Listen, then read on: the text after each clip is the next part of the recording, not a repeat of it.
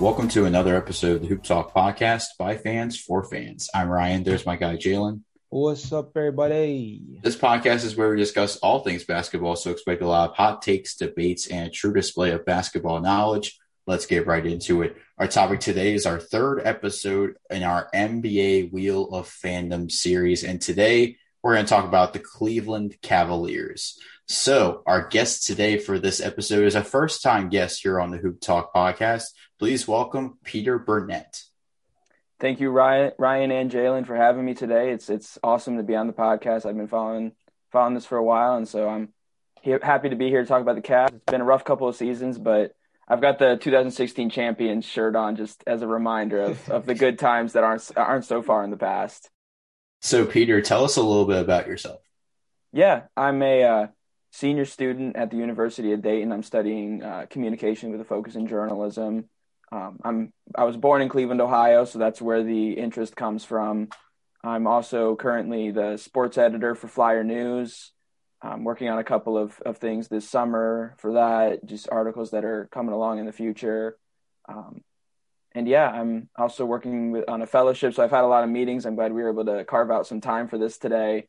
But yeah, I think that's about it for me. But, you know, I've been a huge fan. I guess I'll just introduce quickly about my love for the Cavs. You know, grew up watching them. Obviously, it helped a lot growing up having LeBron on the team for a while. My first real memories are when he had that amazing performance against the Pistons back in, 06, 07, when he scored like the last 25 or something points. I remember that game. And even though we got swept in the finals, it was pretty cool to watch that team play in the finals. And then, you know, there were some lean years there after LeBron left, but then when he came back and when he won the championship, you know, it was an amazing moment. You know, my dad is a lifelong Cleveland fan, so there were some emotions there, and we got to go to the parade, which was amazing. That was an awesome experience, one that I'll never forget. Nice. And never forget that game in 2007, Eastern Conference Finals, Game 5 against the Pistons. 48 points, 25 of them, I believe it was in the final fourth quarter in the two overtime periods. So I think that was a game that really solidified how great he could become. And definitely with that Cleveland Cavaliers team too, because a lot of playoff appearances after that for that Cavs team as well. So on that note, Jalen, I know you have some questions for us, so let's get this episode started. Yeah, man. So what we've been trying to do throughout this series is just really get a taste of how fans feel about their teams, going through each team individually. The Wheel of Fandom has been one of those really interesting series on the channel that I think is going to be one that we're going to want to keep around for all seasons moving forward. And landing on Cleveland is so interesting because it's our first team that has a little bit of movement that they can actually make. We had Boston and we've had the Clippers so far, and they're two teams that are going to have to be relatively stagnant outside of maybe making some drastic trades. This is a team that has a lot of decisions to make and low-key a lot of money to work with. So looking at the Cleveland Cavaliers, obviously we can take a look at their season. Ended 13th in the Eastern Conference, 22-50 overall in terms of record. They were the 30th team, dead last in points per game with 103.8 points per game, 17th in opposing points per game defense. That was one of those things that I think is really important when you look at this team in terms of what they might be building forward. 28th in offensive rating, 25th in defensive rating. This is a team that has a lot of interesting players on the team. Obviously, the top two names that come to mind in terms of this offseason in particular are Collins, Sexton, and Kevin Love. I think Larry Nance Jr. is another one that could be in question, but we'll talk about that one a little bit later. So, Peter, just to start with you, man, based on everything that's been read out, based on what you saw this season, give your team a letter grade it can be just based off how you felt about the team's construction. It could be based on whatever your expectations of them were. How do you feel about the past season watching the Cleveland Cavaliers?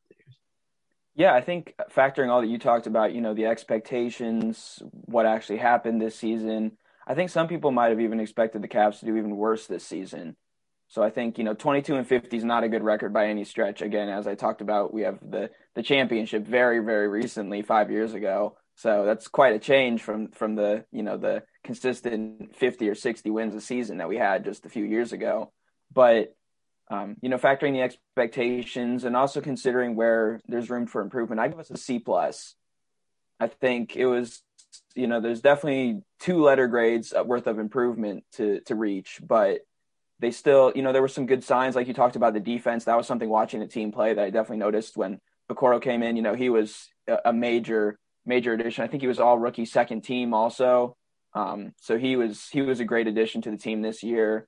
You know, the start of the season, I remember when we were watching it happen, me and my dad talked about, you know, we had a pretty easy schedule to start the season, but they started 5-4, jumped out to a little bit of a start. And I thought maybe they could, you know, with two extra playoff spots this year, I thought maybe they could compete for one of those spots. Obviously that didn't end up happening, but yeah, until the end of the season, because I think they lost like 13 of the last 14 games, something really bad like that. So that's a little discouraging looking at things moving forward. But again, for the season as a whole, I'd give a C+. Ryan, I kind of want to get your take on things before I go in terms of this season, because I think from an outsider perspective, it's easy to just be like, put them in the DF range just off of record. But I think that if you do it that way, you're really not looking at the entirety of this team in terms of their makeup, what they did this season in terms of coming off a year where they kind of like randomly acquired Andre Drummond only to end up really dumping him off. He ended up becoming somebody that was like a salary dump for them. The fact that their roster missed Kevin Love for a majority of this season. There was time where Colin Sexton missed games. I think that hurt him, especially when he went on that really interesting streak. I remember the Brooklyn game very vividly in terms of that combat versus the big three. And then, of course, like the bigger thing to me, one of the underrated ones, I brought his name up earlier, Larry Nance Jr., who missed big time. And I feel like when you talk about their defense, I mean, Okoro definitely added, but I think Larry Nance Jr. in the early starts of the season was huge for them. And I think it's interesting that there's actually a question about Larry Nance in terms of his future on this team. I think that may have more to do with just the fact that he's 28. But I think that this team, if you look at their makeup, although the results did not end as great as maybe you would anticipate, especially like Peter said, the recent memories, this was a team that was hitting the finals every year. I still think that they have some interesting blocks to work with, where you saw some things this year that might actually put them in a pretty decent spot moving forward, especially when you talk about the fact that, like Peter said beforehand, there's two extra playoff spots hanging around. So I think for me, I have to agree with Peter and give him a C+. I think this is a rebuilding team that has a lot of young players that are trying to prove themselves. And I think when you look at this backcourt of Colin Sexton and Darius Garland, that's been one of the bright spots for the Cavaliers this season. Sexton's turning into one of the top shooting guards in the NBA, and I think this is a player that has the capability of taking the league by storm next season in a league that's really being taken over by a lot of young players. You have Trae Young, you have Luka Doncic, you have Jason Tatum, you have Ja Morant, you have Devin Booker. The list goes on. And I think the future, like we mentioned in our previous episodes, is in pretty good hands. And then the same thing with Darius Garland. I think as a point guard, he's really improving for the Cavaliers. And I think he's capable of being able to run an offense and hold down the point guard position in the future for the Cavaliers. And also, he's been improving with the Team USA Select team as well. So maybe that can transition over to what he already does in the NBA. And then Jared Allen, I think it'll be an interesting situation with him, considering he's a free agent, but he's a solid rim protector for this team. And I think with the buyout of Andre Drummond's contract, you can kind of see Allen really shine and become that defensive anchor for the Cleveland Cavaliers. And he still has more potential to grow, considering he's 23 years old, but I think that he's a valuable asset to the Cavaliers. And this team's also one of the youngest teams in the league. And they were, like Jalen said earlier in the beginning of the episode, they're bottom 5 in offensive and defensive rating. They're also bottom 5 in defense and bottom 5 in scoring. I think there's a lot of things to improve, but you kind of expect these struggles from a rebuilding team.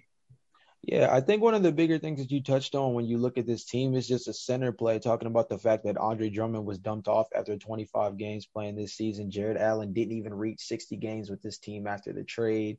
JaVale McGee just barely cracked 30 games in terms of playing on this roster as well. So when you look at it, one of the biggest things is that their center and power forward play was like pretty minimal just in terms of time played on the floor. Kevin Love didn't even crack 30 games.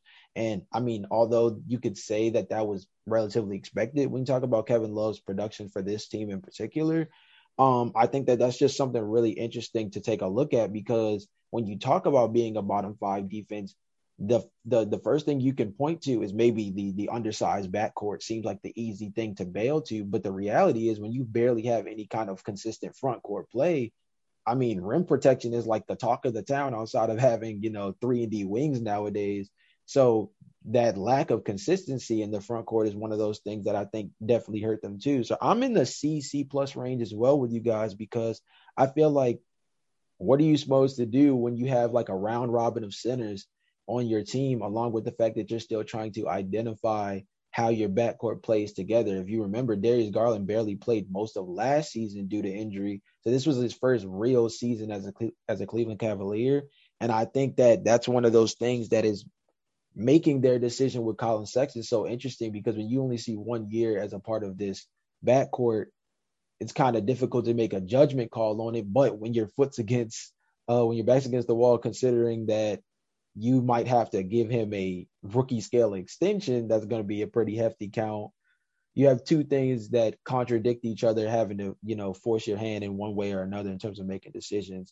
So, Peter, one of the big things that we like to do in terms of this series is focus on the offseason transactions. But before we get into a lot of the money and stuff like that, I want to get your philosophy on what you think the Cleveland Cavaliers need to do this offseason. If there's one number one thing that you're like, Cleveland, you cannot leave this offseason without doing X, what is it? Some of the typical options that I've kind of looked at is just please retain Jared Allen. Maybe some of them are as simple as make sure Colin Sexton is traded for, actual talent that can produce day one. Maybe it's the idea of turning the third overall pick into multiple picks in this draft, considering how deep it is. What is like one thing that you're like, this needs to be at the top of the agenda for the Cavs?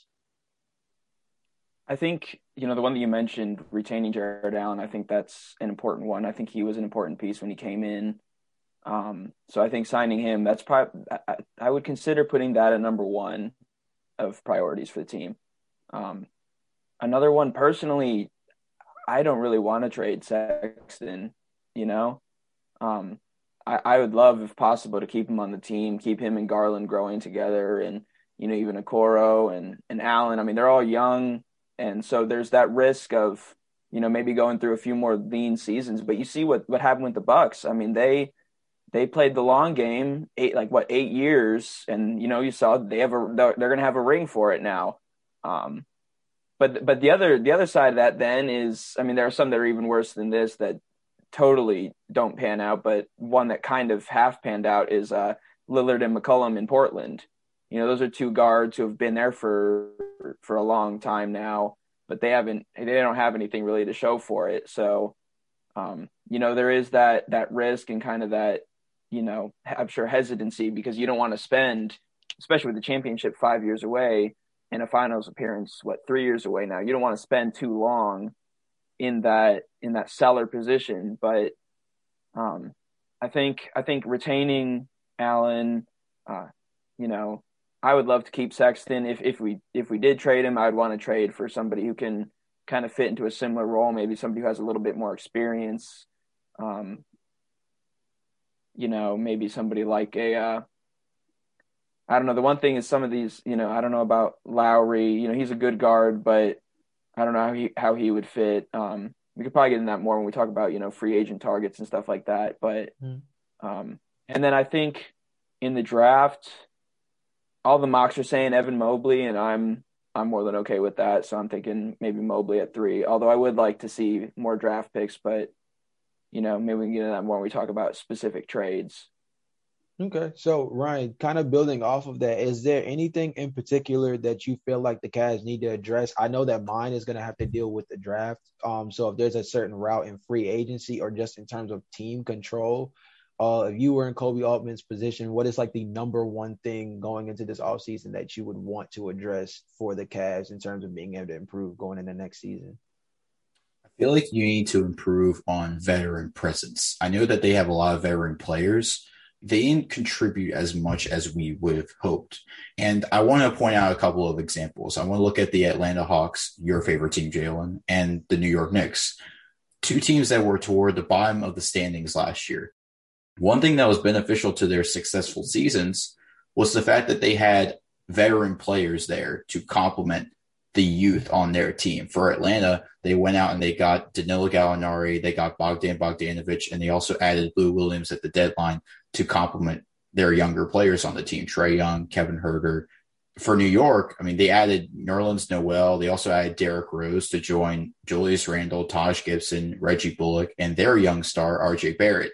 Even for the Phoenix Suns, who just came off of a finals appearance, they had veteran players that they needed to add that were difference makers, like Jay Crowder and Chris Paul, to pair with Devin Booker. And I feel like for Cleveland, some of those veteran players that they had were injured for most of the season. Kevin Love, Matthew Dellavedova, Larry Nance Jr. all missed a lot of games. And then Andre Drummond, I believe, was the true difference maker for this team. But I think when you saw that Jared Allen was there and he was ready to take over the center position, then the Cavs realized they would probably go younger and then use Andre Drummond as possibly a trade asset, but they ended up buying his contract out. So I feel like that was another interesting thing, is that they relied, because of the lack of veteran presence, because most of the players weren't healthy, they relied on their younger players a lot, and they only won 22 games. So I think veteran presence makes a huge difference, especially with the three teams that I mentioned. And I also think Cleveland needs veterans who are reliable, but also difference makers. And Peter, I kind of want to bring you in on this conversation and get your opinion as well. Yeah, I agree with that. I think Kevin Love could be that difference maker, but it just seems like I don't know. I know he's had his injury struggles, but it just seems like he's not invested in this team. And I think it's been like that for a couple of years now. So I think that's probably a priority too. And I know it's tough because his trade value seems to just keep sinking lower and lower, but I think it's probably time for the Love to end. You know, it's probably time to send him off. Maybe, I mean, honestly, the value might be able to get for him is maybe a late first round pick. That might be about it. Maybe you could stretch it to a mid first round. That's probably what I would like. But I mean, there are, you know, a multitude of, you know, maybe not similar, but you could get probably get veterans, but they probably wouldn't be difference makers if you traded Kevin Love. That's the one thing. You could get some veteran players who could come in and lend their expertise and their experience, but I don't think they would be quite the same difference maker that Kevin Love can be. You know, he hasn't shown that for a couple of years, but again, like you said, Ryan, I agree about, you know, trying to bring in guys who are difference makers, not just guys who are there to, you know, have the leadership, the experience. Yeah, I mean, I think to piggyback off that, I think you both make really excellent points. Like Taurean Prince barely played any games, one of the older players on their team that actually like contributed on a regular basis, 27 years old. Cedi Osman was like the main consistent at 26 years old. And Peter, I can take your word for it, but I'm sure that's not the guy you're leaning on to be like the locker room presence in your in you guys' locker room in terms of being a guy to lean on as that veteran. Productivity wise. And then when you get down the list, it gets kind of dicey. I mean, you guys had J.R. Smith as a dead cap hold for most of the year, basically didn't really play for you guys. Matthew Dellavedova was injured, but he was a guy who was kind of playing for a contract anyway, 31 years old, contract ends this offseason. So he's going into free agency, looking for a home long-term. And then of course, I mean, Cleveland made it kind of difficult all year in terms of being able to keep your head in the game with leaving Colin Sexton out, you know, as a potential trade bait pretty much throughout the entire year. I mean, it was discussed mainly at the trade deadline, but now that the offseason is hit and his money is something that's coming into question, the headlines across most of Cleveland Cavs Nation is the idea that they don't want to sign him to a max extension, something that I don't really think they're going to be able to get around if they want to retain him. So I do think that having a veteran presence is pretty important. I think that it's one of those things that will tell us a lot about what this team wants moving forward if they go that route, because, of course, the opposite route is to do what OKC's doing and just be as young as a Kentucky team pretty much and just see how everybody pans out. And that kind of goes into the route of what I think the primary offseason thing for them needs to be, which is just to make that third pick count. Like, seriously, this is a team that has been given a lot of potential and been put in a lot of positions, as you know, Peter, about being able to strike at the first overall pick. This is a draft that doesn't come around a lot of times where you can argue that the top five are going to be difference makers off rip. You could argue top six if you're a big fan of like Scotty Barnes or something like that. So I think no matter where you go with number three, it needs to be a full-blown commitment that you don't feel as though there was a hesitation about. I understand that everybody looks at a team like Cleveland and says, if it's not Cade, they're probably swinging and missing. But I don't think that's exactly how they have to view this team moving forward if they're able to strike on Evan Mobley the way they are. I've seen some mock Jalen Green, obviously. I think this has a lot more to do with maybe Colin Sexton being on the way out and needing somebody who's a little bit more dynamic as an athlete at the two-guard position. That's a potential thing that they might be looking at. I think there's a lot of different routes that they could go versatility-wise, but I think no matter what, the third overall pick in an offseason where you might also be moving your point guard needs to be something that hits, because if you're moving away from your last, quote-unquote, long-term option, the guy who's probably been the most solid for your team over the last 3 to 4 seasons, this next guy in a draft class like this, he's got to be that dude. So pretty much with that, before we move on to like actual trades and stuff, your thought on the draft, like you've seen Evan Mobley be mocked, but like, is that, if you're as the Cleveland fan, is that who you want? Are you in a position where you say, if Evan Mobley falls to us at 3, I can live with that? Are you in a situation where you're like, no, actually I need Cade. I don't really care what the mocks tell us. We need to be able to make some kind of trade acquisition with Detroit to get to number 1. Or even at number 3, is there somebody else that you might be looking at that you would be more interested in having on this team? I think this might be kind of a maybe a boring answer, but I think I would probably be okay with Mobley at 3. I think, you know, it's like you said, the backcourt was kind of an issue because of all the injuries and stuff like that to a bunch of guys this season. And if, you know, for some reason they, you know, can't retain Jared Allen, then that'd be potentially a good replacement, or, you know, they could potentially work together in the front court. So I would say I'd be okay with Mobley at 3. Yeah. I mean, I really can't argue with it. Cause I mean, the main thing that I've seen when it comes to Mobley is that like his versatility is one of those that's like, if you put him next to Larry Nance, who I'm assuming they're going to keep despite everything that might point in directions otherwise, I think when you know your center position is the one in question and you can get away with playing Mobley at the 3, 4, or 5, yeah. I've seen stuff where they say he can play the 3. I'm not entirely sure about it, but I talked about it with Ryan a little bit, and we kind of could see it a little bit in terms of what he could be for a team like Cleveland that needs help at the 3. So I think his versatility is interesting. I think the other one in terms of Jalen Green is one that comes up in terms of you guys. It has more to do with what they do with Colin.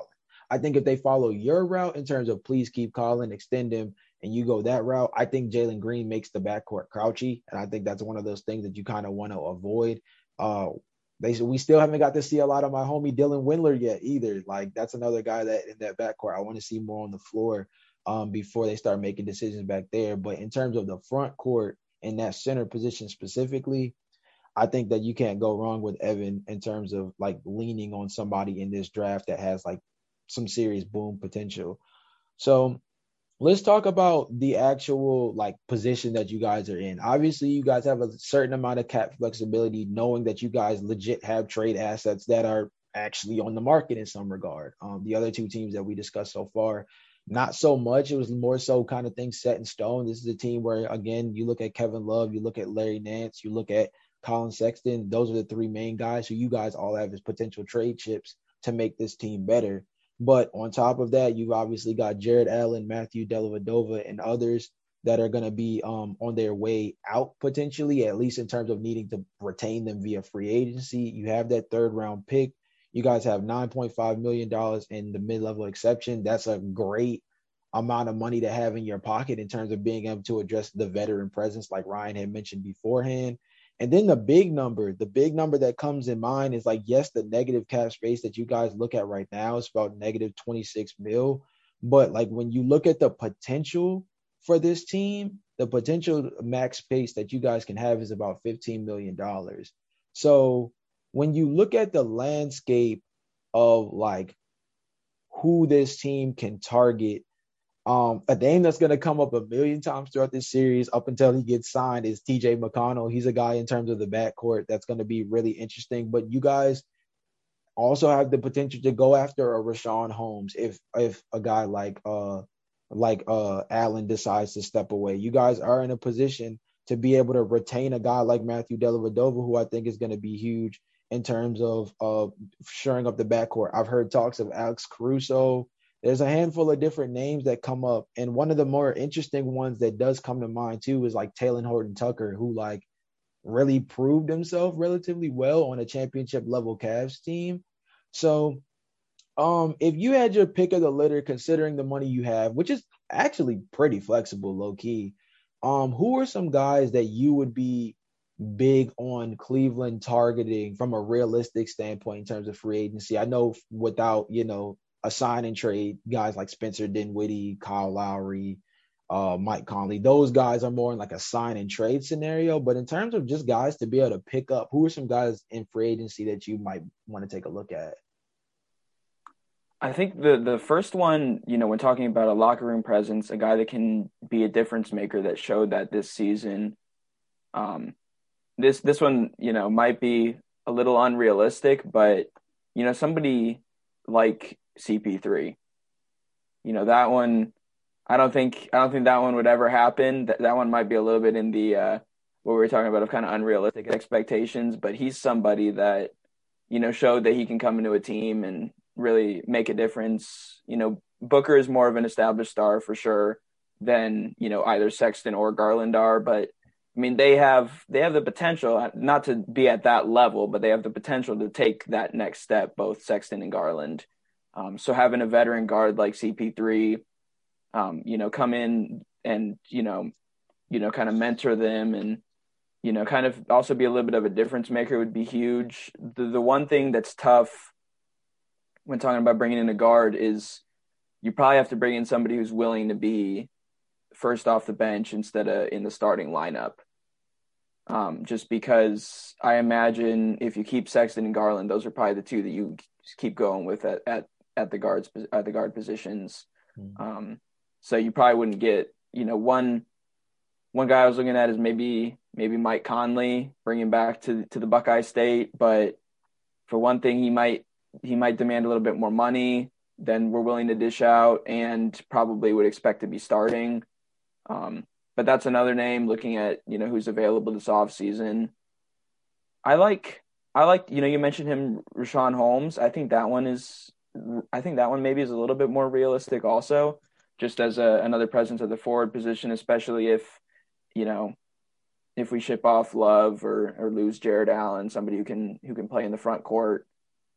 So I would say, those are probably the guys that I would target. The one thing also, I'm pretty sure Dellavedova, and I mean, he's just a guy off the bench anyway, so it's not a horrible loss, but I think he signed with Melbourne United or some team from Melbourne in Australia. So, yeah, I mean, again, it's tough because, when you try to sign a player, if you go too high level, they're going to want to start, and then you're going to have to take away minutes from Sexton and Garland. But it's just trying to find that right fit of somebody who can be a mentor to them and is also okay with maybe coming off the bench instead of starting.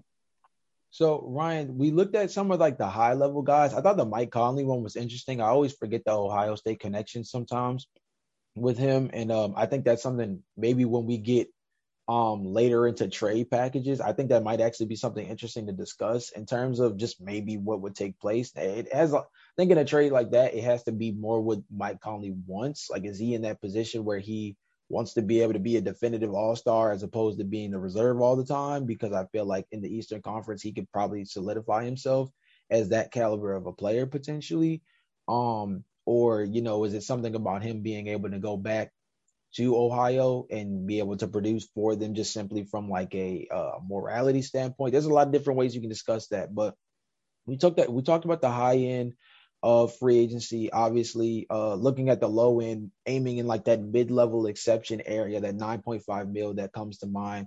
All the names, we went over them a couple of times in our own, personal group chats and stuff like that. Names that come to mind, Derrick Rose, TJ McConnell. Obviously at the center position, it gets a little dicey when you talk about the kind of names that are available. I do think interesting names like Montrezl Harrell and stuff like that comes to mind here. I think from a veteran guard standpoint, again, this is another one where I know it gets tricky with a guy like Collin, but if he is on the way out in terms of a veteran point guard, I do think a guy like Dennis Schroeder, who can come in and definitely produce day one. He wouldn't be coming off the bench in the way that Peter kind of described, but again, that this is all related to like the Collin Sexton situation, because he might not need to if Collin is traded for, draft capital or for further down the line assets. So like, who are some guys in that like mid-level exception area in terms of that like low end money that, is like a little bit easier to acquire without having to throw a lot of things in the pot that you think could help this Cleveland Cavaliers team? Cause I can think of a couple off top, but I think that it ranges based on what you feel like the Cavs need. So I think what Peter said about Chris Paul is interesting, considering that Chris Paul is a guy that can make teams better. We've seen that throughout his career. We saw that with New Orleans. We saw that with Los Angeles. We saw that with Oklahoma City. And we recently just saw that with Phoenix, who just made the finals appearance for the first time since 1993.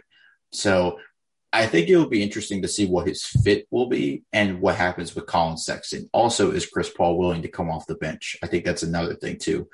In terms of other free agents, I would say Talen Horton-Tucker. He has a lot of potential, and he showed that he can give you instant scoring, and he can also be a solid playmaker. I think that he could fill the sixth man role for the Cavaliers coming off the bench, and I think he's another young player that could be beneficial to this young core of Cavs players.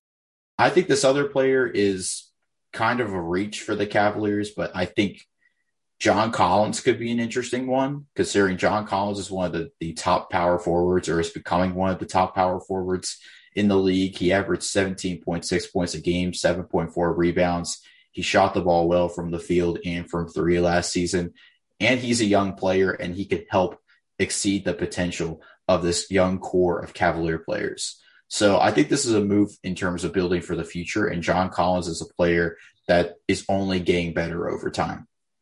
Yeah, I think John Collins is an interesting one when you think about like what he could provide for this team, because he's a 4-5 switchable guy that I think has like really proved himself in these playoffs. I'm going to try to like push my Atlanta Hawks fandom to the side in terms of talking about him, in terms of letting him go. But I will just say that I do think his postseason performance is one that's made him a very high commodity. And I don't think it's going to make it any easier for Atlanta to be to retain him. I think it's going to make him higher on their priority list in terms of bringing him back. But I think it's going to make him a high commodity where teams that need a center, teams that need a power forward, obviously like one of the names that comes to mind is Charlotte. They're one that's going to be in talks all over the place for Jared Allen, for a guy like Montrezl Harrell even. And then even when you talk about John Collins, of course, another guy that's going to be in that mix. So in the center market, Rashawn Holmes too, like in the center market, there's teams out there that are going to really need that position, and John Collins has played himself into a check. So it's going to be really interesting to see just how available Atlanta allows him to be. Peter, I want to get your reaction to this name. It's not really the sexiest name in the world, I'm not going to lie, but there's two names that I have in mind, ex-Laker players that I think, or I guess one could potentially be about to be a former Lakers player. But the two names that come to mind to me are Alex Caruso and Josh Hart. They're two guys that I think fit in this lane of still working to prove themselves, but play themselves within the positions that they need to be. Guys that are going to be really switchable. Caruso's a bigger guard, which is something that I think you guys definitely need in that backcourt, especially defensively. That's one of the bigger things that I think Caruso could play next to Garland or Sexton. I think this is a position where when you use that mid-level exception for a guy like that, it makes you feel pretty good about keeping your backcourt intact instead of trading away Sexton, because he's a guy who could play interchangeably with either one of those guys. I also found out on the grapevine that apparently Josh Hart is pretty cool with Larry Nance Jr. I think that's something that could be really interesting from a camaraderie standpoint in you guys' backcourt and on your team in general, because he's a guy who, I mean, I wouldn't put him at the one ever, but I feel like he's a guy that could play between the two and the three. Maybe a little bit of small ball four if you're like feeling frisky, I guess. But in terms of just their ability to step on the floor and produce day one, these are two guys that I feel like if you're trying to avoid trading Colin Sexton and simply putting assets around him, I feel like the first way you would do it would be to address the defense, right? The dude's a bucket. You don't have to worry about him in terms of getting him another guy to score next to him. But being able to apply more defensive pressure around him puts him in a position where he can be even more like of a threat on offense, not getting worn down on the other side. So like, how do you feel about like two, like, I guess, again, I know they're like a little bit like of the low end guys in terms of a free agency class like this. Because, you know, the Lonzo Balls of the world and stuff like that also come up within this. But how do you feel about guys like Alex Caruso and Josh Hart in terms of your team? Do you feel like that's like too low ball-y? Do you feel like that's like just the kind of guys you need? Or you feel like that's a situation where maybe in a free agency class like that, it would, you know, feel like settling a little bit? Well, the one thing is I do have to kind of, you know, have realistic expectations, because we've seen in the past kind of the only way to get big name players to come to Cleveland is when LeBron is there, and LeBron isn't going to be coming back. So, you know, the names that I mentioned earlier probably aren't going to happen, but those are definitely two that I would say are more realistic. Are they a little bit on the lower end? Sure. But, you know, as a fan, I have to understand that those are probably more realistic signings. I think you did a really good job of talking about how both of them fit in the team. Yeah, I mean, you know, Caruso would add a little bit of height, as you said, the defense and everything, and he's a good player. I know a lot of times he gets caught up in, like, you know, the memes about him and stuff like that, but he really is a good ball player. So, and then, yeah, Hart also, you know, I think he would, you know, building that connection with Larry Nance would be big. I don't know how much you guys are into soccer, but they're both fans of Chelsea, so which is also my team that I support. So that would be pretty cool to see a couple of Chelsea fans playing for the Cavaliers. But yeah, I don't know how realistic it would be to sign both, and there are obviously a lot of other options out there, but I think either one would be a welcome addition, kind of just solidify that backcourt around Sexton and Garland, and just kind of add to what they already have. Some guys who have veteran presence, who have won a championship. You know, they're not, neither one of them are old or anything like that too. So it's not like you're signing a guy who's would maybe only be around for a year. You know, and then you'd have to get another contract whether you sign, how many years you sign them for and stuff like that. But yeah, I think both of those guys are certainly at the more realistic level for guys who would be willing to sign with the Cavs. You know, guys who are maybe trying to have a bigger role than they have on the Lakers. You know, they might not start for the Cavs, but maybe they could, you know, they definitely get probably more minutes than they're getting with the Lakers, and potentially, you know, start a game here or there if you want to give Sexton or Garland a rest. So again, I don't know how realistic it would be to sign both of them specifically, but signing, you know, either them or guys who are similar would be probably realistic, and I would welcome that. So, Ryan, I'm going to swing back to Peter on something real quick, because I just feel like based on everything we've talked about so far, it's interesting what the potential philosophy for Cleveland can be this offseason, because, Ryan, you know how we've done this so far. We have the entire, you know, the whole question where it's like, if you have an option for what step they should take this offseason, which route should they go? Trade young players for veterans, stand pat and let their young players develop, target big free agents / superstar in via trade, or blow the team up.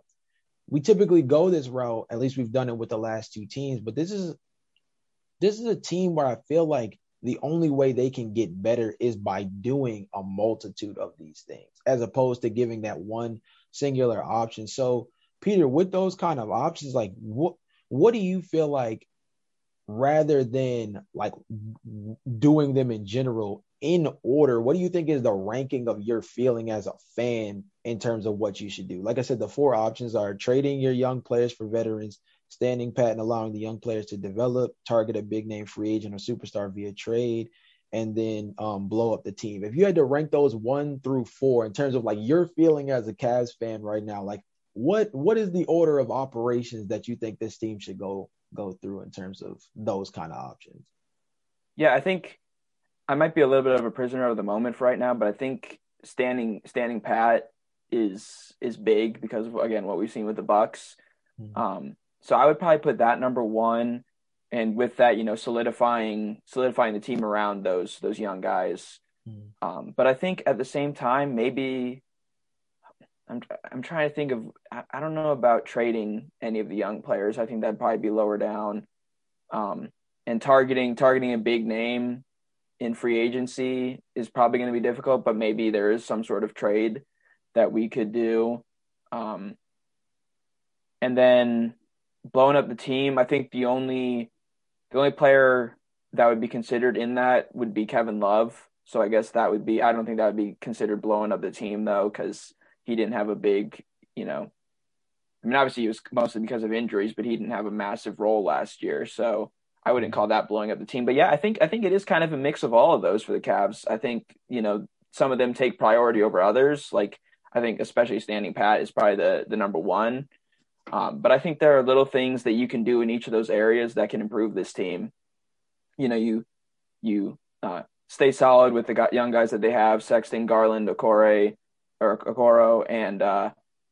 and hopefully re-signing Jared Allen. The thing that helps with that too is he is a restricted free agent, so that's something that definitely helps in that situation. But yeah, I mean, you know, as you mentioned earlier, a name like John Collins would be somebody that may be a bigger name in free agency you could potentially target in some way. And that one would probably be difficult to pull off because he's also a restricted free agent and his value. I mean, he's 23 years old. He had a great season, great playoffs. So like you said, his market value is going to be way up. But yeah, I think there are little things that the Cavs can do in each of those areas that can really improve this team.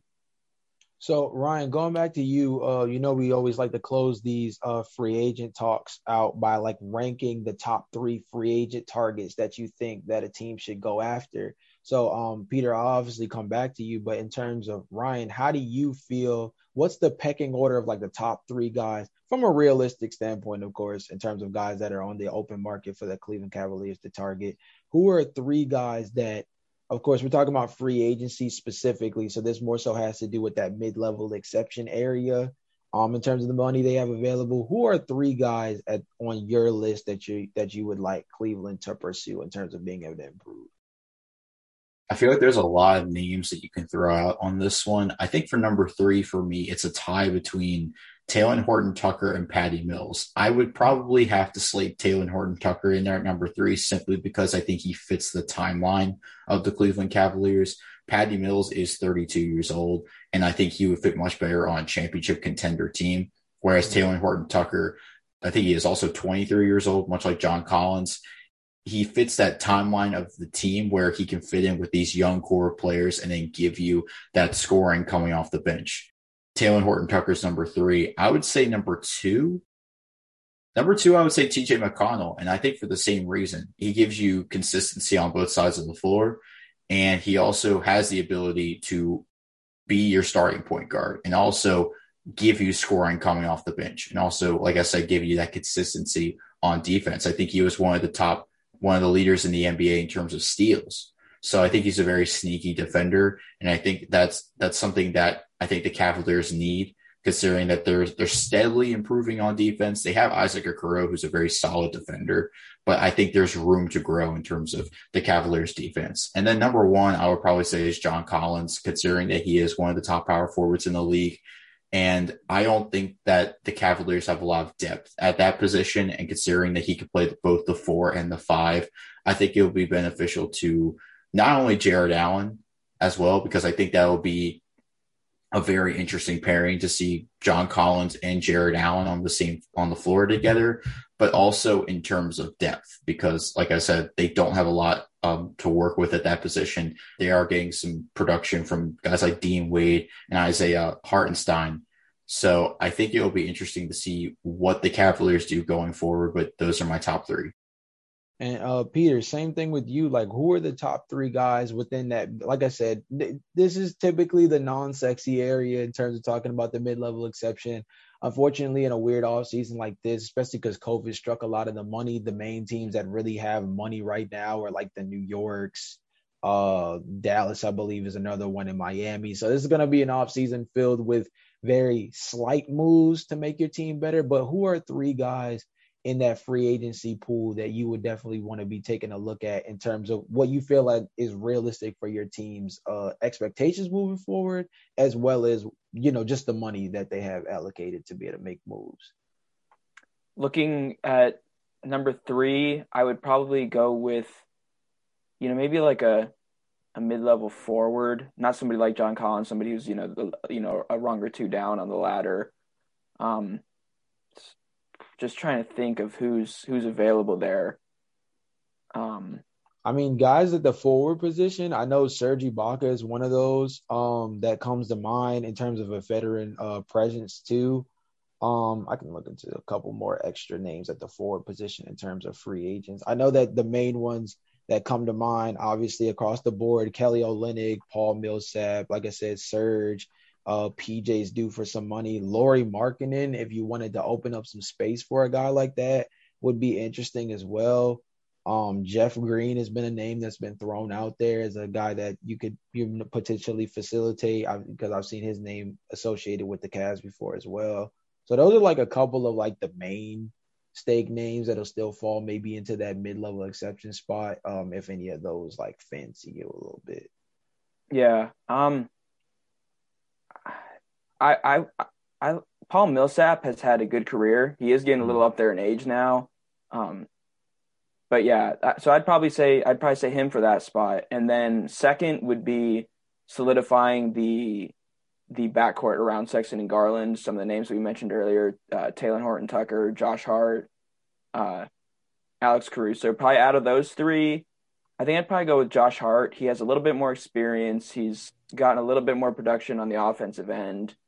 So if I had to pick one out of those three and some of the other names we mentioned, I'd go with Josh Hart. And then number one, and I guess I'll go with this because Ryan did too, so we're counting it under the mid-level exception. This area, I'm going to go with John Collins also, because he could be a real difference maker. He has room to continue to get better and improve. He's still super young, so that would probably be my number one. And I think that one's interesting because I think at the end of the day with the mid-level exception, you're in a position where maybe free agency-wise, it's kind of tricky with that one. But I think with the kind of movement that they can make, they could open up the money to do it. Obviously, the Kevin Love trade would be something that would be extremely necessary to free up this kind of space.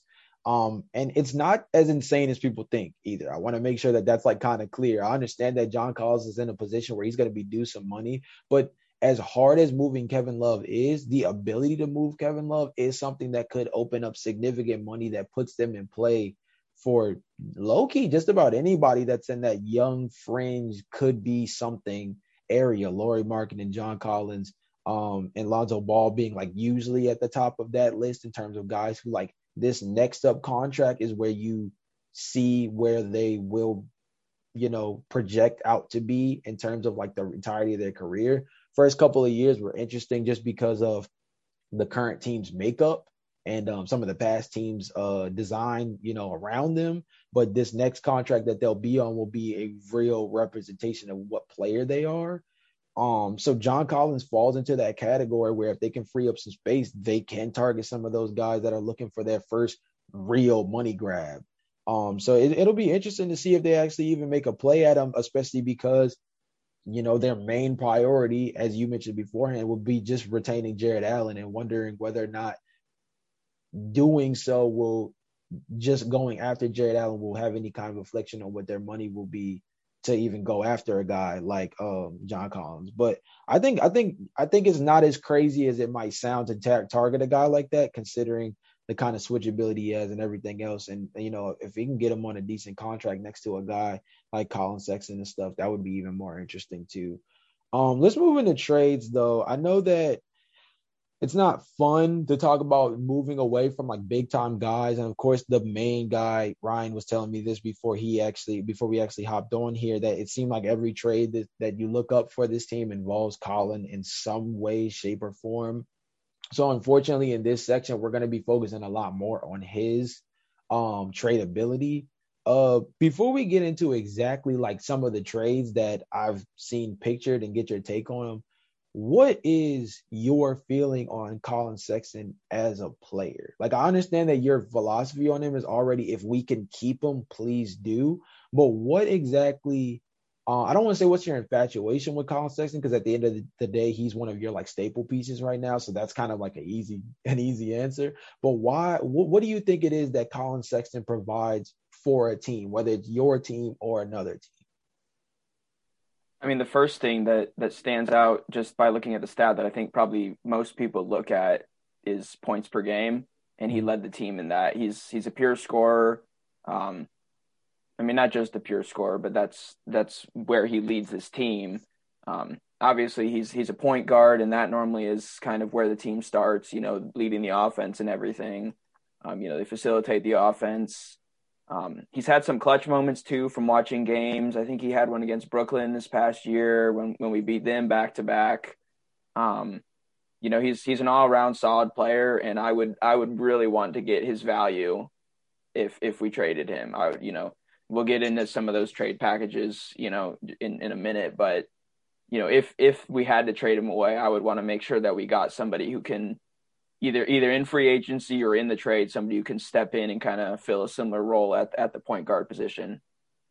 Yeah. And Ryan, I think that, I mean, you know, because the reason why I asked this question, obviously, is because at the end of the day, losing a commodity like Colin Sexton sounds like one of those things that if you don't get some kind of decent building block value for, you're losing out on a guy who averages 24 and 4, you know what I mean? You're losing out on a guy who's in his third year, with the potential to peak in the right situation. And you do have to ask yourself the question as to whether or not Colin Sexton has had the kind of people around him, player wise, in order to actually develop into this all-star caliber player. I can speak to that very, very closely in terms of talking about Atlanta. Trae Young dropped down on hands and knees after last season and asked for help, was provided the help via free agency through guys like Clint Capella, getting Onyeka Okongwu in the draft, knowing that they were being able to have guys like Cam Reddish and DeAndre Hunter come back healthy, at least for most of the season to a certain respect. Grabbed a guy like Bogdan Bogdanović in a trade with Sacramento, or I guess it was more of like a free agency tab with taking him away from Sacramento. And boom, next thing you know, we have an Atlanta Hawks team in the Eastern Conference Finals in a situation where some still to this day, despite, you know, everything euphoria lit with Milwaukee, some still look at it and wonder whether or not if Trae Young could have helped lead the Atlanta Hawks over Milwaukee had he not gotten injured. So I think that just goes to tell you, if you give this guy the proper help around him, he could become something, but you have to actually put himself in that. You have to actually put him in that position, and some could argue that he's not that he hasn't gotten that opportunity yet. So, what do you feel like is Colin Sexton's calling card? I think it's easy to just say scoring, but what about the way he scores? Do you think it's something that it's a commodity for Cleveland or any team that would be aiming to trade for him? What do you think it is about his ability to score that makes him a special asset?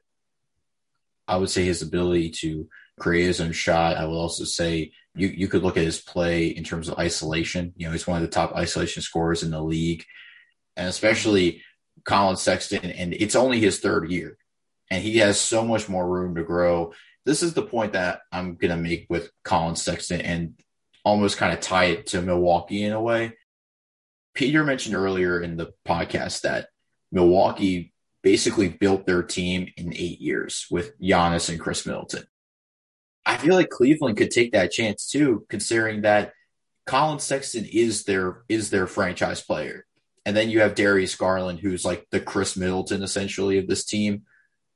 I think that you have two players that you can build this franchise around, and all you need to do is just add the supporting cast. You need to put the supporting cast together. If you remember, I think Giannis's first season in the NBA, they only won like 15 games. I think they won 15-67 in his first season.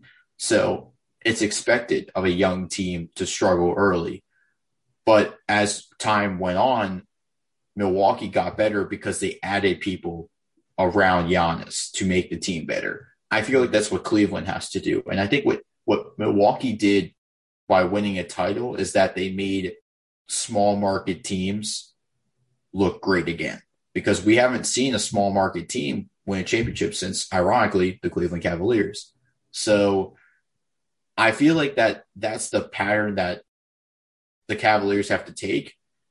And I think it's going to be interesting to see what they do with Collin Sexton going forward as we get into these trade packages, because I've seen a lot of interesting trades where the Cavs get back a lot, and then there's some that they don't get back as much. So I think his value is interesting.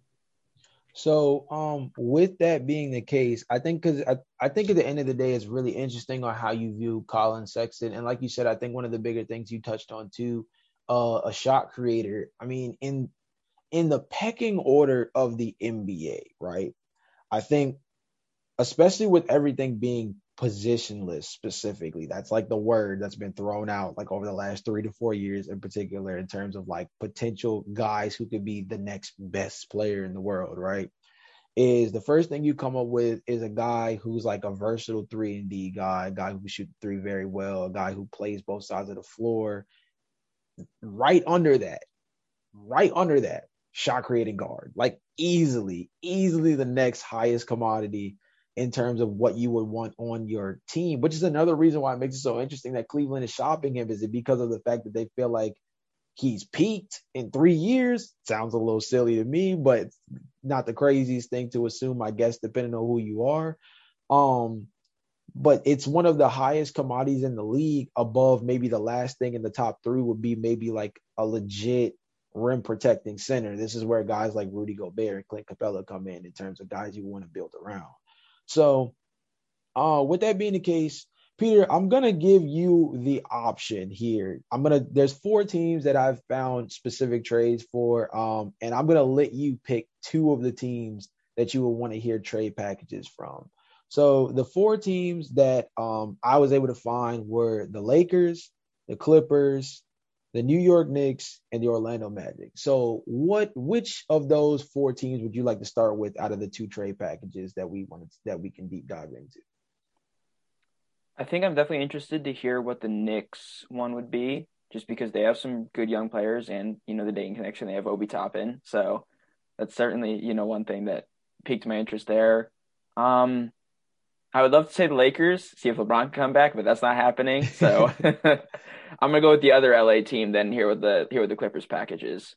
Okay, so interestingly enough, the Knicks package is a little bit on the light end. I think this has to do with the fact that Collin Sexton is not owed a lot of money right now, and if you were to trade him with the kind of money he's under, it would be before he resigns. So he's a pretty cheap asset right now. It's kind of tricky on how much you can actually get done with him unless you do a sign and trade. So this is pre-sign and trade potential. But the trade, like you mentioned before, and actually includes Obi Toppin and then a future first-round pick, which with the Knicks, this is where things get tricky, because last year set us on a weird precedent where now we have to wonder whether or not the Knicks are a playoff team now or something, you know what I mean? Versus maybe in the past, you would assume that, a Knicks first-rounder, like that could be kind of high. Now there's questions as to exactly whether or not this past season was a fluke or if that's something we might need to be on the watch out for moving forward. So first off, I know like money-wise, it's kind of tricky to talk about this, because I think at the end of the day, to get something big money-wise, you'd have to do it via sign and trade. But with a trade like this, would you be open to basically getting the Dayton kid back and getting a future first for a guy like Collin Sexton? Or do you feel like that's too light of a package pre-sign and trade? I think that's too light of a package unless we had like a solid, free agent, point guard. And I know, again, talking about positionless basketball, maybe just a shot creating guard, unless you had somebody that you were sure was going to be coming in either in a different trade or in free agency. I guess if that was going to happen, I would want to go for somebody big time, like Victor Oladipo. Okay. Or maybe somebody who's had some improvement also, and he's the 4th highest free agent right now, Norman Powell. Somebody like that. I think those would be 2 guys who would be realistic to sign, or maybe Mike Conley too. But I think the only way I would accept that trade with the Knicks, and I love Obi Toppin. I'm a little biased, obviously, because I got to, cover him playing 2 years ago now. Whenever in 1920 season, got to, interview him and everything. But and again, the future first round pick. I think I'm not sure if the Knicks are gonna keep on this path of being, the number four team, the number four seed. But I think, at worst, or I guess at best for the Knicks and at worst for the Cavs, it would be probably a mid-first round pick. So I don't think that's quite worth Sexton's value. But again, if you're signing somebody, especially, Oladipo is still, he's only 29, so he still has solid amount of time left, I would think, and Powell is only 28. So if you were going to sign one of those guys in free agency, then I would be okay with it. But again, you need some sort of backup plan if that's all you're getting for Sexton.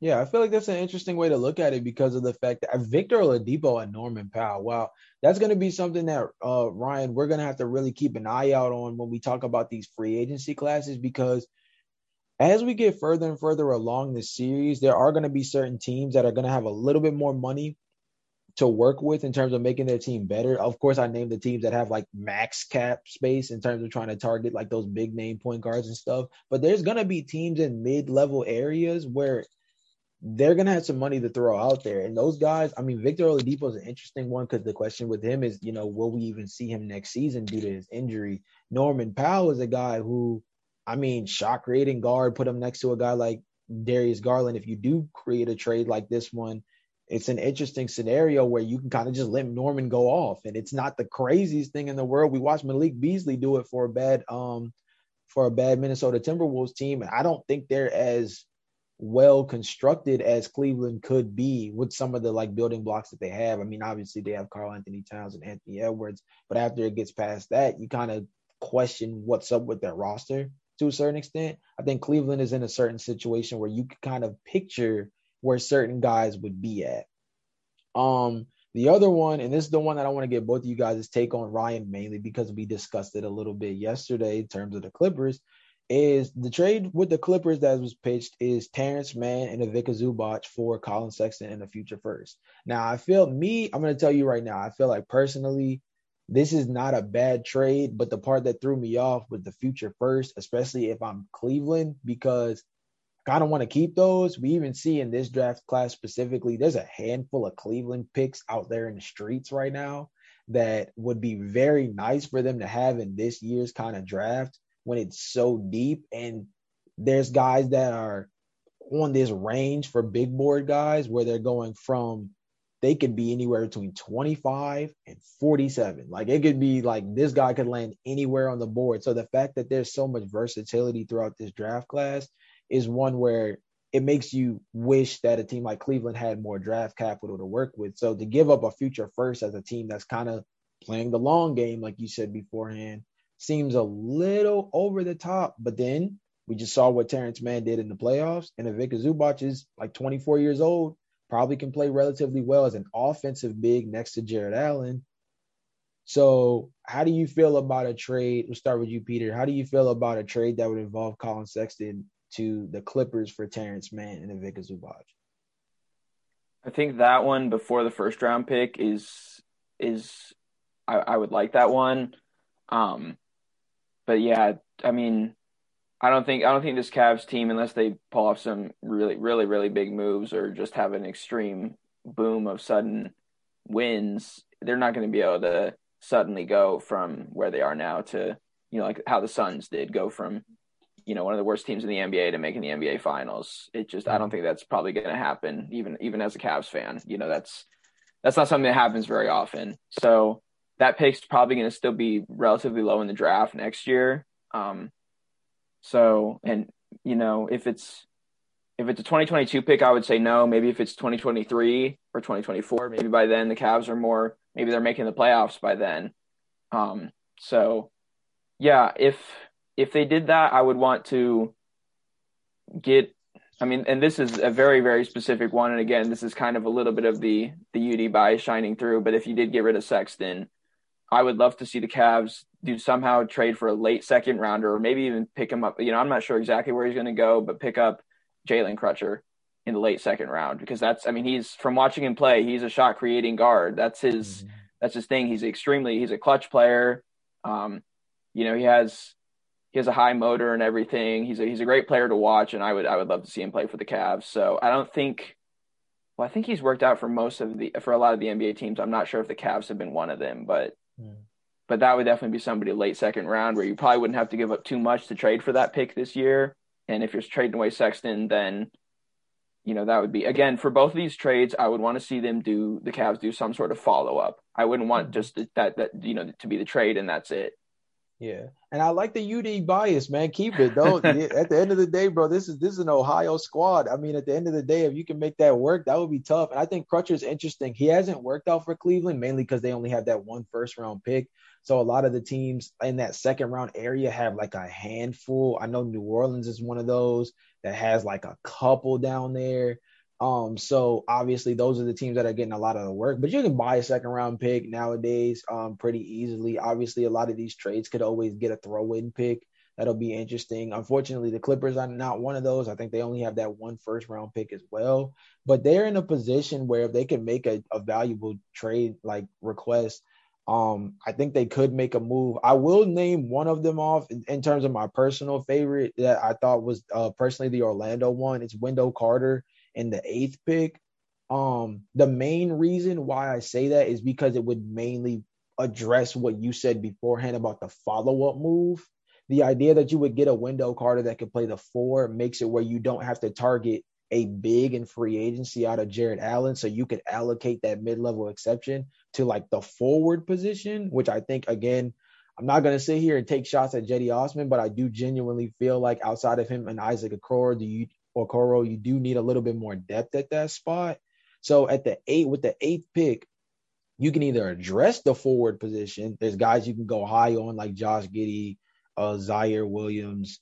There's a handful of guys that I think you can take a swing at. I think at the guard position, there's the 2 Tennessee guys obviously come to mind in terms of that. But you could also just take that pick and address it with whoever the best player available is and take that money and go run at the forward position that way. So I think it addresses that whole I need a follow-up move directly within the trade. Ryan, before I come to Peter about the Orlando trade, how did you feel about the Clippers trade in terms of Zubac and Terance Mann? I know we talked about it a little bit on the Clippers episode, but more so for Peter, like how do you feel about that trade? And then what is your reaction to the Orlando trade? I just thought that one was interesting because it addresses a lot of the stuff that Peter wanted to get done in a trade that involves Colin Sexton. I think for the Clippers, it's interesting. I know we talked with Rashad about this yesterday with the Clippers, and I'm not really sure what Colin Sexton's fit would be on the Clippers. I know that they need guards, but he would just be another ISO scorer on a team that's filled with ISO scorers. I mean, Reggie Jackson was an ISO scorer for the team last year, and he had a pretty good season, but he's going to be a free agent. So I can see why the fit makes sense to have Colin Sexton on there. But I think to Rashad's point yesterday, it wouldn't work. I think that he just wouldn't fit on the team. Now, I think when we look at Trey Mann and Ivica Zubac, Trey Mann, I think, is a good trade asset for the Cavaliers to get, considering that his stock massively improved in the playoffs and actually this past season as well, considering that he has a lot of upside and that he's also the same age as Colin Sexton. So you're basically getting another young player to help fill out this young core. And then Ivica Zubac, I think, adds to the depth of the front court, which, like I said earlier in the episode, I think that trying to add players to fill out that front court is going to be a big thing for the Cavaliers going forward. So I think getting a player like Ivica Zubac, who's 24, another young player, I think that could be very beneficial. It's just, I think for the Clippers, getting Colin Sexton, I think, wouldn't be the best fit for the team. And then you're also giving up that first round pick, like Peter mentioned. And I think that the Cavaliers could really use that first round pick for future drafts, considering there's a lot of talent down the road coming up. In terms of the Orlando one, I do like the Orlando one a lot. I think getting the 8th overall pick plus the 3rd overall pick is beneficial in a draft that's very deep. especially with the two Tennessee guys that Jalen mentioned in Keon Johnson and Jaden Springer, who are both slated to be top 10 picks. So I think that could be very interesting. And then Wendell Carter, like I mentioned earlier, with the front court depth, I think Wendell Carter adds to that. And he's another young center for the Orlando Magic that was with your Chicago Bulls, Jalen. He has a lot of room to improve. So I think going on a young team like the Cavaliers would be an interesting fit, especially considering they may keep Jared Allen. So I just think fit is another one with Wendell Carter Jr., because I feel like Wendell Carter can start, but I also feel like it depends on what type of moves the Cavs make, because like we mentioned earlier, we mentioned John Collins, we mentioned, and now we just mentioned, Ivica Zubac and Wendell Carter Jr. So I think it really just depends on what they do with Jared Allen.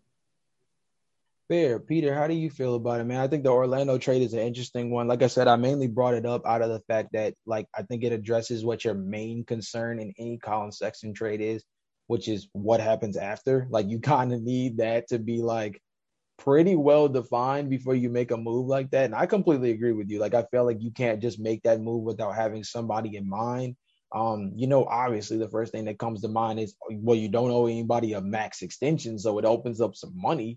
But obviously beyond that, in terms of production on the floor, you want to see somebody come out of it. And I think that the 8th pick is, again, relatively valuable. I know this is a top 5 draft. You guys have a number 3 pick in here. But I think that, if you told me you could get Evan Mobley at center or, Jalen Green at the 2, and then a guy out of Australia and Josh Giddey, who's a versatile 6'9", could play the 1 through the 3 for your team, that's a pretty dope draft. If I do say myself, I'm not really sure exactly what the lineup would look like right now, but I do think that Josh Giddey would be an upgrade as a facilitator and as a potential scorer to Cedi Osman. And if you make Cedi Osman come off the bench as a scorer, I think it simplifies his role a lot more, and it makes it a little bit easier for him to be able to kind of play within you guys' team. It makes it where Isaac Okoro is a guy who can either come off the bench or start as a defensive presence. You guys would be really rangy with Wendell Carter. So, how do you feel about, a trade with Orlando knowing that the 8th pick will be involved? Something that has a little bit more of, forward thinking to it involved in the trade. I think I like that. Again, like I've mentioned, the follow-up thing is a big deal. And, like you guys have talked about, there's a lot that you could do then with that number 8 pick. So, yeah, I think that would be a move that I would like. I think it addresses what I was talking about. The one thing is then you wouldn't really be getting a guard then probably, because you're probably going Mobley at 3 unless you traded up to 2, like you said, and got Jalen Green. So maybe I would consider still snag Green at 3. You could get away. I mean, with it, I don't mean at 8. I mean, it's a deep draft. So, I mean, you could, like we mentioned beforehand, like Ryan said, the 2 Tennessee guys, both guards for them.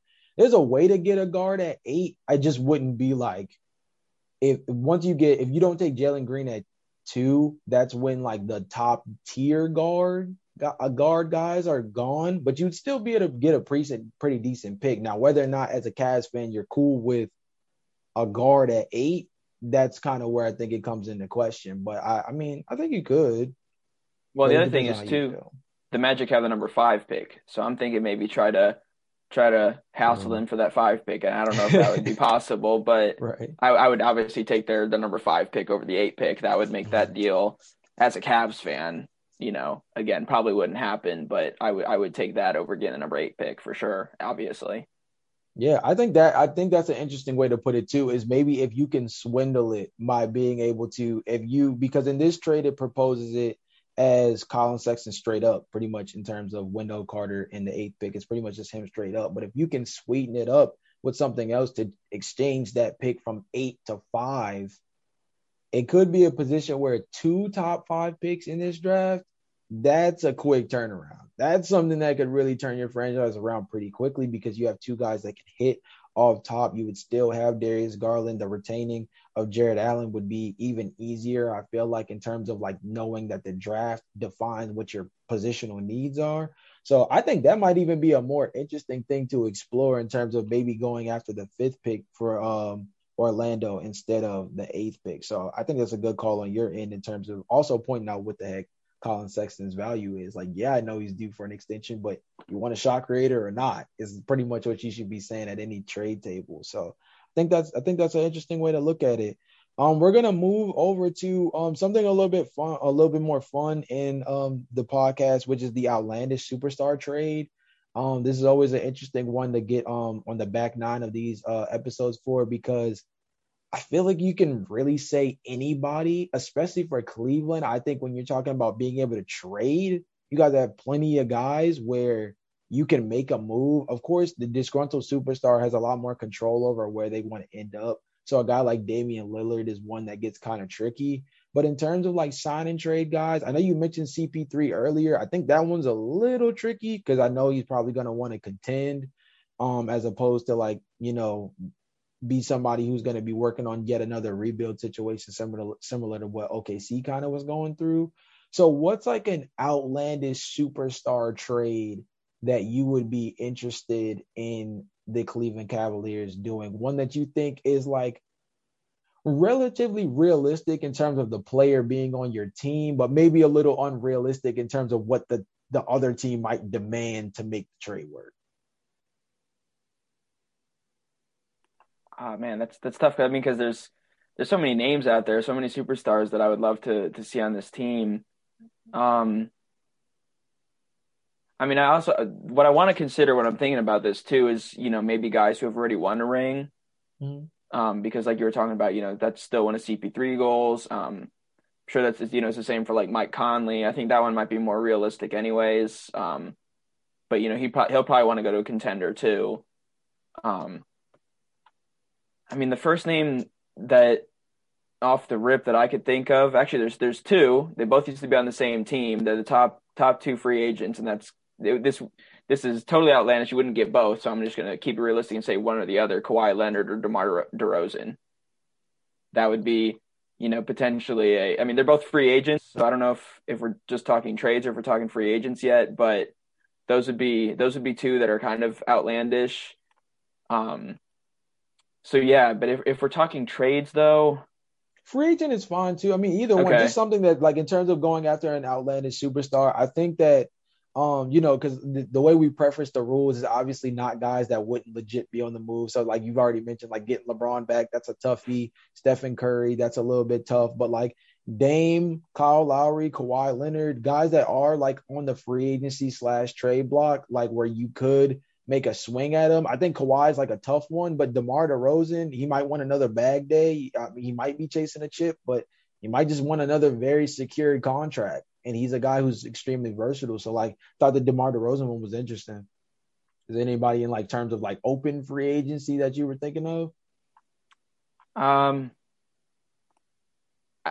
would consider this. I know we said this in the mid-level exception, but I would consider John Collins to be kind of in that range of probably not realistic, but I think he's somebody who can still really develop too. So – you know, because he's only 23, he could be somebody that you pick up now that you're going to probably get for less money than he's going to be worth, you know, after his next contract is done. So it's just so tough because there's so many, again, like for a trade, there's so many names out there. You know, one, speaking of Portland, that I would find interesting is TJ McConnell. He's from Northeast Ohio, so that would be one that maybe he would be interested in coming back to play in Cleveland. So that's, I mean, I always like keeping it, having the guys that have, I mean, maybe it's because of LeBron, but I always like having guys that are maybe from the area, you know, on the team. But yeah, that would be one.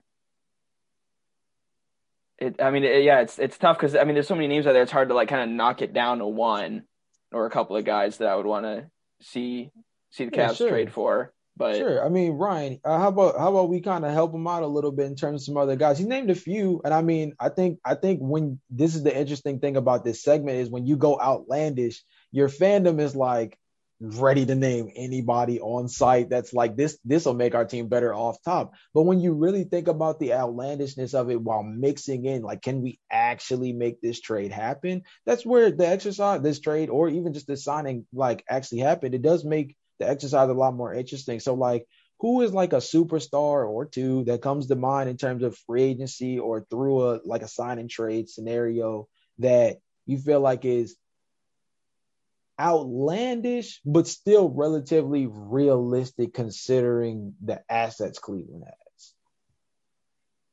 I think it's interesting that we throw out guys like Kawhi Leonard, but we also have to take into account that he may not play next season. Same thing with somebody like Victor Oladipo, who also may not play next season. Kyle Lowry doesn't fit the timeline of the team. He is 34, and he probably wants to go to a contender. Same thing with Chris Paul. I'd probably say either DeMar DeRozan or Tim Hardaway Jr. And I think Tim Hardaway is an interesting one because of how valuable he was to the Dallas Mavericks in the past couple of years. He's been one of the most consistent three-point shooters, and I know he's 29 years old, but I think that getting a consistent three-point shooter, it's going to be an interesting fit to see him on the Cavaliers, considering that, you know, like I mentioned earlier with the pieces, with the supporting cast around Colin Sexton, I think getting Tim Hardaway as that guy that can be a consistent three-point shooter, I think could be very beneficial to the Cavaliers because with most playoff teams, you can point out a guy who's a consistent three-point shooter. I think what the Cavs could use is a consistent three-point shooter, and I think that's where Tim Hardaway comes in. Now, it's just a matter of, are you going to be able to sign him? If so, is it through a sign and trade? Do you have enough money to give Tim Hardaway Jr. this year? Because I don't know if he's going for a max contract. I don't know what he's looking for. I think he might be looking for a $10 to $20 million deal, but I think he's a very valuable asset to have on your team. I think DeMar DeRozan, his versatility will be interesting, but I think it might be the same situation with most of the other free agents. He probably wants to go to a contender, considering that San Antonio right now is kind of beginning their rebuilding phase. So getting DeMar DeRozan, I think, would be interesting. I think the more likely of the two would have to be Tim Hardaway Jr., considering he could be very useful to this team in terms of being able to hit three-point shots consistently. So I think the two that I'm going to go with, and they're completely narrative-based, I won't lie, but I think the first one is definitely Spencer Dinwiddie. I think linking the Brooklyn Bros back together in Cleveland would be really interesting because they had something going in Brooklyn before the Nets decided to go all super team on us, where those two along with Karis LeVert were like a really interesting force. Obviously, they had D'Angelo Russell as well. I think that if you have a guy like Jared Allen back on this team with a guy like Dinwiddie, you mix that with some of the guys that they already have on the squad. Garland, obviously, at the 1-2 spot. I think that Dinwiddie provides a lot of versatility, and I think he's coming back with the mindset of trying to like really prove that he's still like a top commodity. He's out here on Twitter telling everybody he's the top guard in the free agency and everything else. And I think he could have been extremely useful in this past Brooklyn Nets playoff run. And I think that if he goes to any other team that's not the Nets, he'll have a chance to not only shine a bit more, but also kind of prove as to why the Nets should have maybe fought harder to retain him if they lose out on him. Second one, narrative-based. I got to go with the one that Peter said, the Ohio bro, in terms of Mike Conley. I think that one's tricky because I feel like he's still chasing a chip. I feel like after you do all that grit and grind stuff over in Memphis, you'd like to kind of really make a run at it. When you're running the OKC all the dang time and the San Antonio Spurs, you're just sitting there like, man, we got to really make a run at it. And I think if anybody deserves to put themselves in a top-level situation in terms of being considered as a legit all-star, I think it should be Mike Conley. It'll be his first chance to get out of the Western Conference, something that I think could be pretty beneficial accolade-wise to his career. I think this is a guy who's missed out on plenty of all-star games just out of the fact that he's in the West. I think moving over to the East will at least open up the competition for him a bit more. It's still kind of difficult because guard play across the entire league is nuts, but I think at least in the East, it'll open up a chance for him to be a legit all-star as opposed to being kind of like a last-second addition all-star the way we saw this past season. I think those two guys will be extremely interesting because either way you add veteran presence, there's certain camaraderie there in terms of like Spencer Dinwiddie with Jared Allen. If you bring that back, I think that also entice Jared to resign. I think would also be like an interesting way of it. And then with Mike Conley, like I said, you guys have had the hometown kid before. I know this isn't on the scale of LeBron James, but I mean, dang, look, Ohio State legend in the flesh, playing on the Cleveland Cavs court every single night. I think that would be extremely, extremely dope. So guys, we're going to hop into the rapid fire questions real quick. Peter, I'm going to start with you. Who do you believe is the most underrated player on your team right now between, last season and this past season we just saw? I'm going to go with Darius Garland. It's kind of tough to go with that because he was on the Team USA select team. So I don't know if he's really that underrated, but I think Colin Sexton gets all the attention, but I think Darius Garland is a heck of a ball player too. So for sure. Ryan, who do you think outside of Darius Garland is the most underrated player on the Cleveland Cavaliers right now?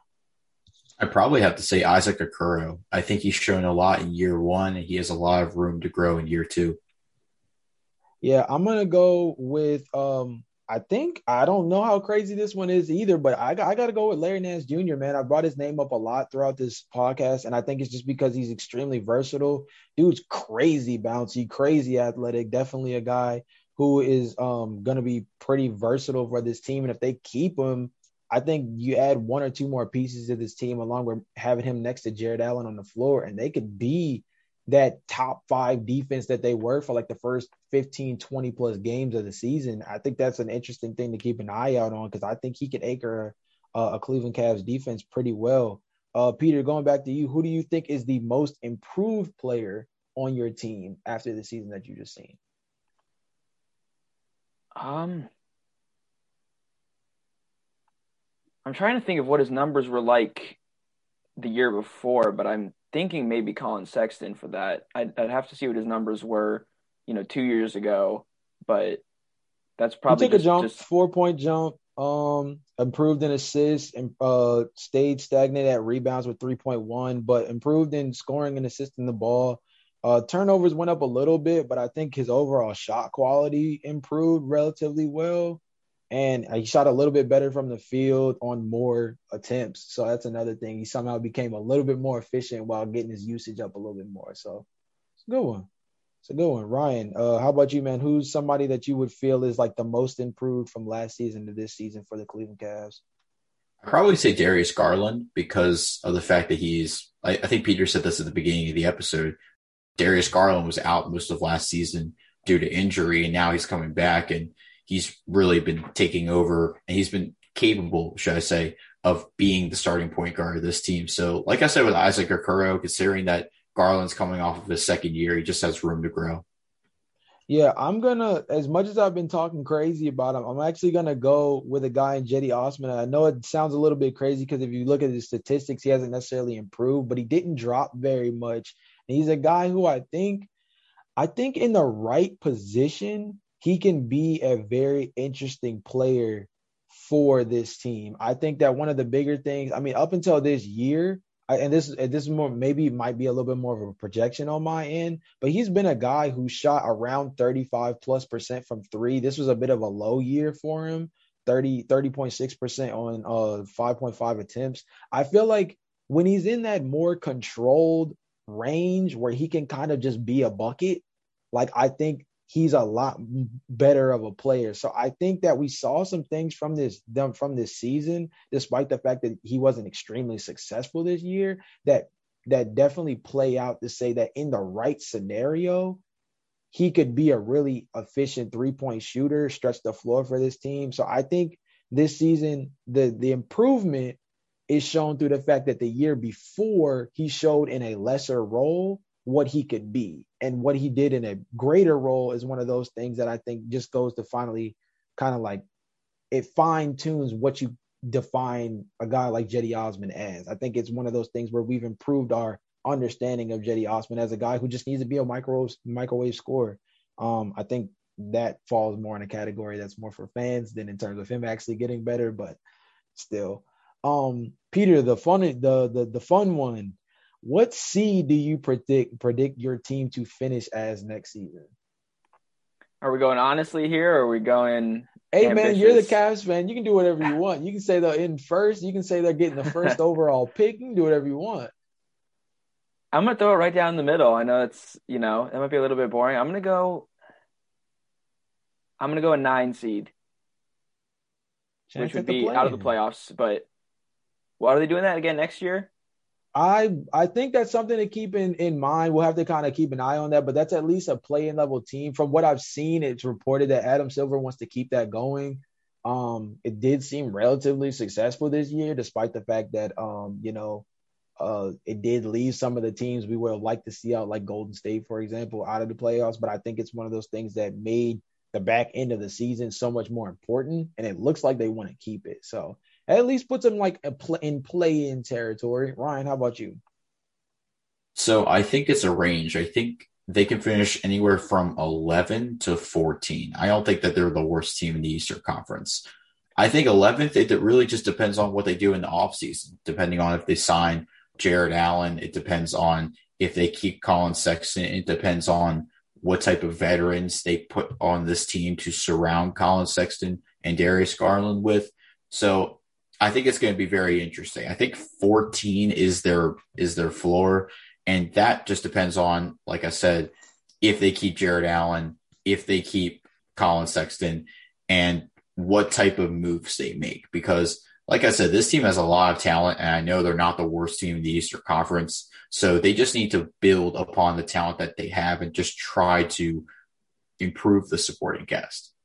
Yeah, I think the biggest thing, and I'm going to go with a range too, but not nearly as vast. I'm going to put them between 10 and 12, and I think it's because if they finish 13 last season, you get a little bit more improvement from the roster if they keep Colin Sexton, if they can improve some of the things around them with some of the flexibility they have, especially, I know, again, the Kevin Love contract is a really tough one to trade, but Lord, if they actually pursue moving it, for just about anything, I think at this point, they could probably produce it into a capable player that also actually wants to be there, which is something Peter touched on earlier about just his overall commitment to the team.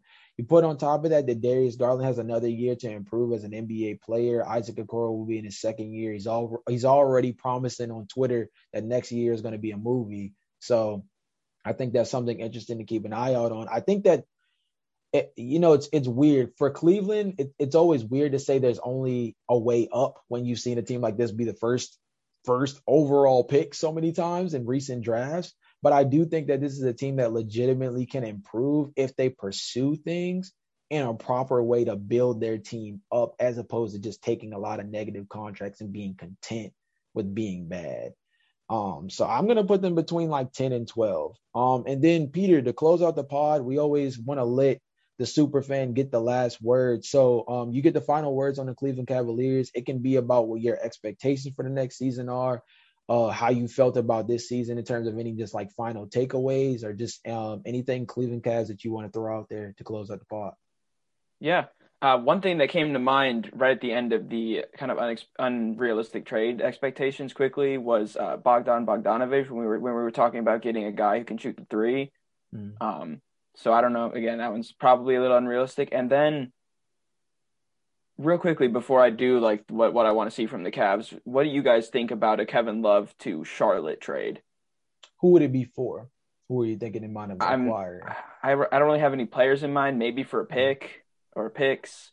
But you guys earlier mentioned Charlotte maybe needing some forwards. So a new place might put him back in that place where he was playing like he used to, getting a new surroundings. Yeah, I think that's an interesting way to look at it because of the fact that they do have to make a decision on Bridges. I mean, that's the first thing that comes up because they have to make that's one of their main things they're going to have to address in the offseason is Bridges. I also think that Charlotte has some interesting like small forwards that you guys could target. I know the McDaniels kid over there has been playing relatively well, but I think he's a guy that if you can let the reins be even more free for him, he might be able to really pop off into something. So I think that would be really interesting. I know that the main thing, and I agree with you on this, would be targeting a pick, obviously. I think if you can target a Charlotte pick and moving Kevin Love, that would be interesting. Gordon Hayward and Kevin Love on the same team, a lot of stretching the floor. The defense gets a little tricky, but I think this is a team that kind of wants to outrun and outscore anybody anyway. You're talking about Charlotte. Ryan, how do you feel about that? Yeah, I think it's interesting because I do agree with you guys that Charlotte does need forward help. They definitely could improve in their front court as well. I would say try to target a guy like PJ Washington, who's been improving. But again, I don't know what Charlotte would do to keep him, essentially, because I know PJ Washington's an improving player as well, and he's been taking over that starting center role as becoming the small ball center for the team. So I think maybe targeting him would be interesting. I think Jaden McDaniels would be a solid up-and-coming player to have on the Cavaliers. I would maybe even say get one of the Martin twins, Cody or Caleb Martin. I think that would be interesting in terms of just trying to get a lot of bench production for the Cleveland Cavaliers. But most importantly, if you're trading Kevin Love, I would say include a pick, because you want to have something for the future, especially when that prospect that you like comes down the road at one of the drafts. So I think that is really important. If you're trading Kevin Love, you get a pick. All right. First of all, thank you guys both so much for having me on this. It's been fun talking about the Cavs, even though it's been a little bit of some lean years recently. But to hopefully get out of those lean years, I'm thinking, some priorities and even maybe expectations would be hopefully to take a page out of what the Indians haven't done, the baseball team, and sign your star player to an extension. You saw Lindor go to the Mets, which I absolutely hate to see, and it doesn't look like there's any chance that they're going to re-sign Jose Ramirez when his contract is up. So, take a lesson from them and re-sign your star player. That's the first thing. So sign Colin Sexton to an extension, and then re-sign Jared Allen. And then after that, use some of those mid-level players that we were talking about at both guard and at forward or center position to kind of solidify the play around Sexton and Garland and Okoro and Jared Allen, Larry Nance. Get some guys to surround around those guys, because all those guys are pretty young. Even Nance is still pretty young too. So sign some kind of, I would say, mid-level in both in age and experience and like the contract. You can kind of just get some more depth around those guys, and then just I would say go with Mobley at the number 3 pick. Those are things I'm hoping for. At the beginning of the season, I know we didn't talk about this much, but I think coaching is extremely important. At the beginning of the season, when he first took over, I loved what Bickerstaff was doing. It's a little bit sour how the team finished the season, but I still think he's the right guy at the position for now. I think he seems to be helping the young guys really improve and grow. So yeah, those are my hopes and expectations for the team moving forward to this offseason. Yeah, before we let you go, is there anything that you want to plug in terms of, just what you're writing about? I know about Impact Sports Media, if you want to kind of, plug that a little bit as well. Anything that you want to let the listeners be able to go check out? Yeah, Impact Sports Media, I haven't really written anything for that in a while. I've kind of taken a seat on that because I've been busy. I was so busy with Flyer News during the season, during the school year. So yeah, my Flyer News stuff is up. It's summer, nobody's on campus, so it's a little bit slow right now. But this weekend it'll ramp up because I'm going to be covering the basketball tournament in person at the Columbus Regional, which is going to be a lot of fun. Hoping the Red Scare team can do well and hopefully be in the quarterfinals, because it'll be at UD Arena and there'll be fans in attendance. So I'm hoping they can win 3. I think they just need to win 3 games in Columbus and they'll be there. So yeah, it's just simple. The good thing is it's really simple. FlyerNews.com is where you can find that. And all my social media is Twitter and Instagram is just Peter Burtnett. So it's easy there, nothing difficult to remember. But other than that, yeah, I'm looking forward to having a busy semester. It'll be my last semester at UD. So I'll be trying to get, as they say, when you're making orange juice, trying to get as much juice out of the orange as I can, squeeze as much out as I can in this last semester. But yeah, thank you so much for having me on this podcast. And yeah, just, my stuff's available, FlyerNews.com. And yeah, my socials, as I said earlier, at Peter Burtnett. But again, thank you guys so much for having me on this today. It was a lot of fun. Yes, sir. No problem. Of course. And we love just chopping up basketball. We love having new people on the pod as well. So it's one of those things that, we try to get you on even more often. That's one of the biggest things that we want to create long-term. people that can come on the show, just same way as you've been a long-term listener. It's been one of those things that's been extremely appreciated. You've been really active on social media in terms of our posts and stuff too. So, you know, we keep an eye out for your work on that end. So guys, definitely check out the links in the description down below. We'll have a few of Peter's more recent articles linked to the bottom, as well as his social media and ours. Ryan, get us up out of here, my guy. Well, we want to thank our guest, Peter Burtnett, for joining us today. And of course, his links will be in the description below. Transitioning to our question of the day for our fans, what do you believe is the most important thing the Cavaliers need to do this offseason? This has been a great episode today on the Hoop Talk podcast. Of course, make sure when you subscribe to us on Apple, you rate our podcast 5 stars and subscribe to us wherever you get your podcast. We will see you guys next episode. Peace.